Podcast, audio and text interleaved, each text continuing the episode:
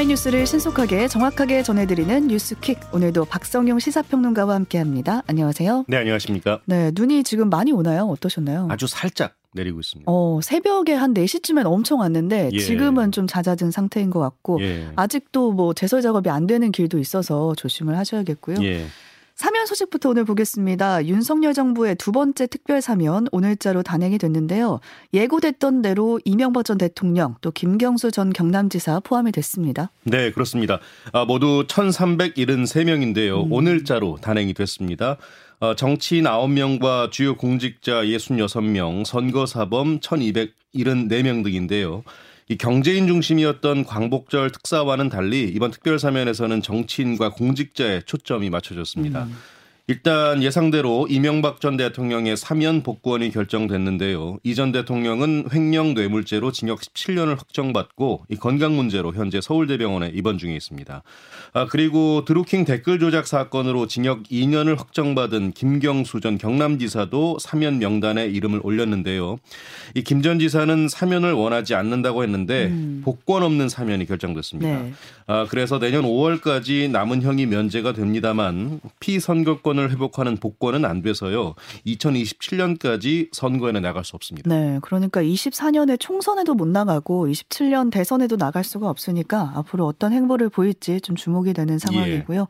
이명박 전 대통령의 경우에는 자녀 형기는 물론이고 지금 벌금 82억 원도 함께 면제를 받는다고요. 네, 그렇습니다. 이 전 대통령은 자동차 부품업체 이 다스의 회사 돈을 횡령한 혐의 등으로 2020년 10월에 이 징역 17년과 벌금 130억 원, 추징금 57억 8천만 원이 확정됐는데요. 이 가운데 벌금 82억 원이 여전히 미납된 상태입니다. 음. 하지만 이번 사면으로 14년 넘게 남은 자녀 형기와 더불어서 벌금 82억 원 모두 면제받게 됐습니다. 이전 대통령의 경우 사면은 물론 복권도 됐지만 전직 대통령으로서의 경호 경비 예우는 받을 수 있게 됐는데요. 네. 이 당분간 자택으로 돌아가지 않고 병원에서 치료를 이어갈 예정인 것으로 전해졌습니다. 네. 또 이번 사면이 주목되는 게 공직자가 상당히 많던데 예. 어떤 인사들이 포함이 됐나요? 네, 이른바 국정농단 사태에 연루된 전직 주요 공직자 사면도 결정이 됐는데요. 김기춘 전 대통령 비서실장과 우병우 전 민정수석, 음. 조윤선 전 정무수석 등이 대표적이고요. 국정농단 사건 당시 이른바 청와대 문고리 3인방으로 불렸죠. 이 정호성, 안봉근, 이재만 전 비서관도 복권됩니다. 네. 또 국가정보원 특수활동비를 상납받은 죄로 복역하다가 가석방된 최경환 전 경제부총리의 사면 복권도 확정이 됐습니다.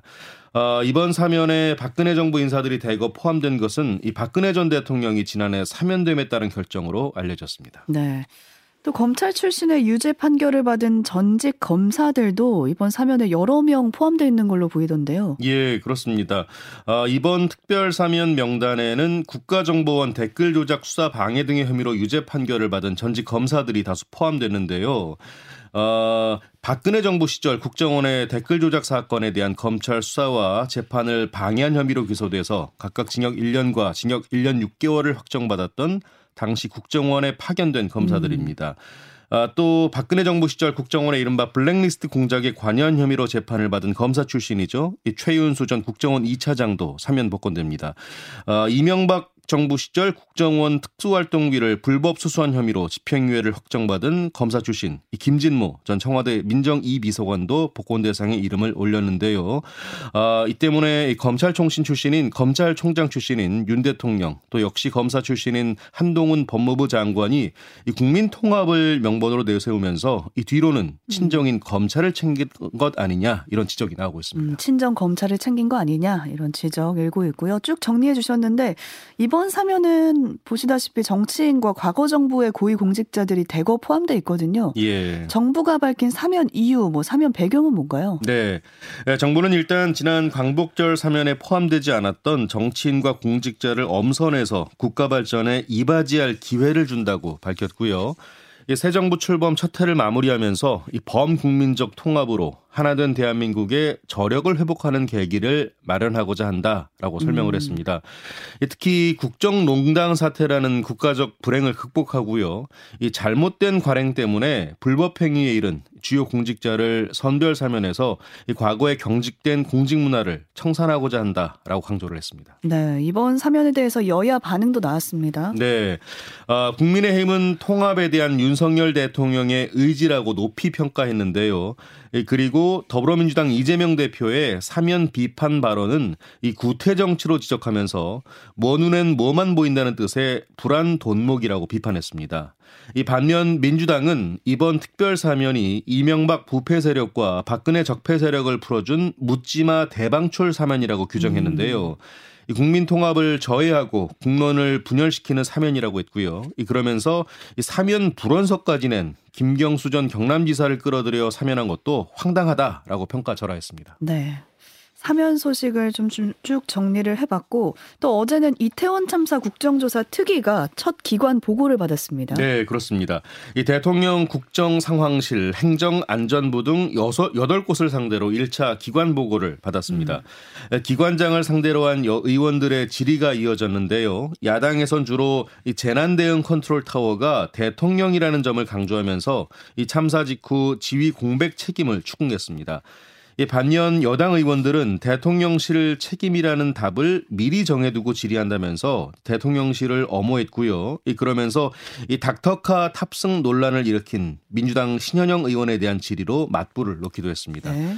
자 그런가 하면 이상민 행정안전부 장관은요 오전 정회 직후에 방청 중인 유가족에게 인사를 건네려 했는데 이 과정에서 거센 항의를 받기도 음. 했습니다. 이런 가운데 다음 주 1월 2일로 예정됐던 국조특위의 첫 청문회 일정은 증인 채택 합의 불발로 무산이 됐습니다. 아, 네. 결국에는 또 특위의 첫 청문회 일정 무산이 됐습니다. 예. 노웅래 더불어민주당 의원에 대한 체포동의안이 오늘 디데이인데요. 오늘 열리는 본회의에서 표결에 붙여질 것으로 알려졌는데 그 사이에 검찰이 또 압수수색에 나섰습니다. 네, 그렇습니다.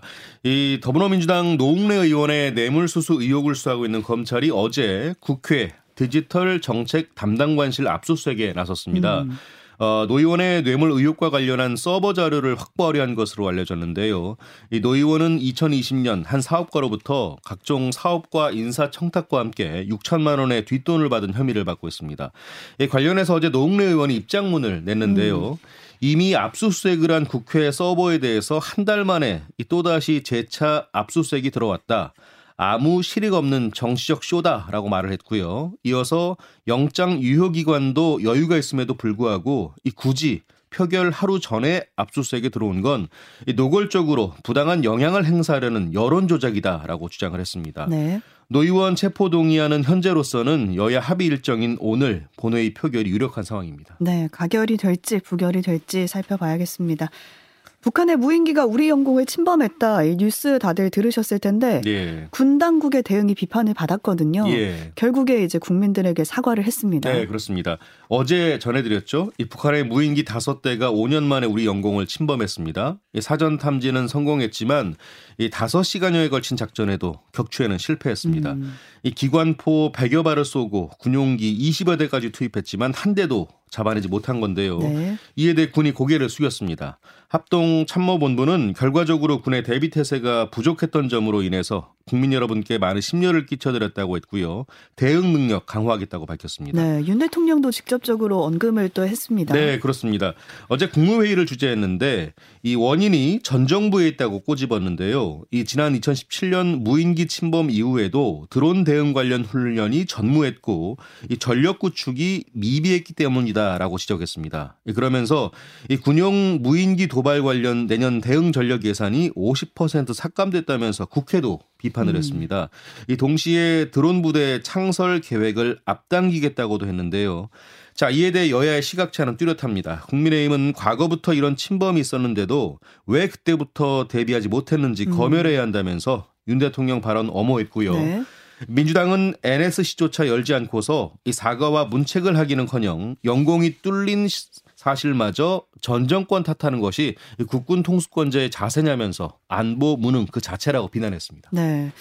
이런 와중에 오늘 새벽에 또 공군이 비상 출동하는 일이 있었는데요. 이게 소음이 또 엄청나잖아요. 예, 그렇죠. 네, 소음이 크니까 이 소리에 놀란 주민들이 당국에 신고하는 일도 있었습니다. 네, 오늘 새벽에 이 서부 전방 지역 일대에서 미상의 항적이 포착돼서 공군이 출동을 했습니다. 하지만 실제 상황은 아니었던 것으로 음. 확인이 됐는데요. 이 군은 정체를 알 수 없는 항적이 우리 레이더에 일부 식별이 되자 공군 비상대기 전력을 인천과 경기 북부 등으로 출동을 시켰습니다. 아, 확인 결과 군은 북한 무기의 무인기 흔적은 아니라는데 일단 무게를 두는 것으로 알려졌습니다. 네. 자, 이렇게 공군 전력이 출동하는 과정에서 인천과 경기 고양, 서울 일부 지역에서 갑작스러운 전투기 소음에 놀랐다는 음. 민원이 잇따랐습니다. 네. 어제는 또 인천 강화군에서 무인 항공기가 관측됐다 이런 재난 문자가 돌았어요. 예. 근데 북한 무인기가 발견되고 하루 만에 이런 문자가 도니까 이제 많이들 놀라셨거든요. 네. 근데 확인을 해보니까 이게 무인기가 아니라 새떼였다고 밝혀졌습니다. 네, 그렇습니다. 강화군이 어제 오후 3시쯤에 성모도 지역에 무인기가 관측됐다면서 재난 문자를 음. 발송했습니다. 관련해서 우리 군이 앞서 어제 오후 1시쯤 이 강화군 일대에서 북한 무인기로 추정되는 항적을 포착하고 오후 4시까지 추적하면서 이 타격 자산을 투입했는데요. 이 출격해서 확인한 결과 무인기가 아닌 세 대로 확인됐다라고 음. 군 당국은 밝혔습니다. 네, 문자를 받은 주민들은 또 얼마나 불안했을까 예, 하는 생각이 듭니다. 경기도 파주시에서 택시기사를 살해하고 옷장에 시신을 숨겼다가 붙잡힌 30대 남성이 있었는데 네. 전 여자친구도 살해했다 이렇게 추가 범행을 자백했습니다. 네 그렇습니다. 이 경기 일산 동부경찰서에 따르면요 30대 남성 A씨가 이번에는 이 전 여자친구이자 함께 살았던 50대 여성을 살해했다고 진술을 음. 했습니다. 이 남성은 경찰 조사에서 지난 8월에 여성을 살해했고 이 시신을 파주시의 개천 주변에 유기했다라고 진술한 것으로 전해졌습니다. 이 남성은 범행 후에도 전 여자친구 명의의 집에 살고 있었고요. 이곳에서 지난 20일 택시 기사를 살해한 살해하는 범행을 저질렀다고 네. 합니다. 이 남성은 전해드린 대로 지난 20일 밤 고양시에서 음주운전을 하다가 택시와 접촉 사고를 낸 뒤에 이 택시 기사인 60대 남성에게 합의금을 준다면서 집으로 유인해서 살해한 혐의를 받고 있는데요. 이 경찰은 추가 피해자가 더 있는지 여죄를 캐고 있고요. A 씨에 대한 영장 실질 심사는 오늘 오전에 진행됩니다. 네, 유기된 아직 전 여자친구의 시신 경찰이 찾고는 있는데 아직 발견되지 않은 상태라고 합니다. 예. 일본군 위안부 피해자인 이옥선 할머니가 건강 악화로 별세했다 이 소식 들어와 있습니다. 네, 향년 94세입니다. 이 경기 광주 나눔의 집은 이옥선 할머니가 그제 저녁 분당 모 병원에서 별세했다고 전했는데요. 이로써 정부에 등록된 위안군 일본군 위안부 피해자 240명 가운데 이제 생존자는 10명으로 줄었습니다. 음. 어, 대구 출신인 이 할머니는 16살 때 중국 만주 위안소로 끌려가서 일본군 성노예로 고초를 겪은 뒤에 해방 직후 귀국했는데요. 2014년부터 충북 보은 속리산 법주사 근처 거처와 나눔의 집을 오가면서 생활하다가 2018년에 나눔의 집에 정착을 했습니다. 네. 어, 이 할머니는 2013년 8월 이 다른 피해자 할머니 등 12명과 함께 일본 정부를 상대로 손해배상 청구 소송을 제기했는데요. 7년 5개월 만인 작년 1월에 이 법원에서 1심 승소 판결을 받아내기도 했습니다. 네, 사과를 받지 못하고 또 돌아가시게 됐습니다. 예. 빌라와 오피스텔 1139채를 보유하다가 급사한 이 빌라왕 때문에 지금 세입자들이 보증금을 돌려받지 못하고 있다. 이 소식 계속해서 전해드리고 있는데 이와 유사한 사건이 또다시 발생했습니다. 네, 그렇습니다. 이 주택 도시보증공사 허그 등에 따르면요. 이 갭 투자를 통해 인천 미추홀구, 미추홀구 등지에 빌라와 오피스텔 수십 채를 보유했던 20대 송모 씨가 지난 12일 숨지면서 이 전세 보증금을 돌려받지 못하는 세입자가 속출하고 있습니다. 음. 이 등록 임대 사업자인 송 씨가 전세 보증금 반환 보증 보험에 가입된 주택은 50여 채로 파악이 됐는데요. 일단 어, 전세 보증금 반환 보험에 든 임대차 일부는 이 상속 대위 등기 절차를 거쳐서 보증금을 반환받았는데 아직 40여 채는 임대 기간이 끝나지 않아서 이 보증보험 완료 기간도 도래하지 않았다고 어. 합니다. 이 송시명이 주택 가운데 전세보험에 가입된 주택만 해도 임차인들이 돌려받아야 할 보증금 규모가 무려 100억 원에 달하는 것으로 추정이 아, 되고 있습니다. 네. 끝으로 훈훈한 소식도 하나 보겠습니다. 전북 전주의 얼굴 없는 천사 올해도 찾아왔는데 20년 넘게 찾아오고 있잖아요. 예. 이 전주시에 따르면 어제 오전 11시쯤 성산교회 인근의 유치원 차량 뒷바퀴 아래에 상자가 놓여져 있었는데요. 어려운 분들을 위해 써달라는 익명의 전화가 관련해서 완산구 노송동 주민센터로 걸려왔다고 합니다. 음. 이 주민센터 직원들은 현장에서 돈다발과 돼지 저금통, 이 쪽지가 담긴 종이 상자를 발견했는데 이 성금은 5만 원권 지폐와 동전을 합해서 총 7,600여만 원에 달했습니다. 어. 이 쪽지에는 이 대학 등록금이 없어서 꿈을 접어야 하는 전주 학생들과 소년 소녀 가장에게 작은 도움이 됐으면 합니다. 힘내시고 이루고자 하는 모든 일들이 이루어졌으면 합니다. 음. 새해 복 많이 받으세요라고 적혀 있었다고 합니다. 네. 자, 이로써 2000년에 시작된 이 얼굴 없는 천사의 선행은 올해까지 23년째 이어지게 아, 됐는데요. 아, 대단하네요. 예, 대단하죠. 올해까지의 누적 성금액은 8억 8,400여만 원이 됐습니다. 아, 네. 덕분에 연말마다 온 국민이 23년 동안 기분이 좋지 않나라는 생각이 듭니다. 예. 오늘 여기까지 살펴보겠습니다. 박성용 평론가와 함께 했습니다. 고맙습니다. 고맙습니다.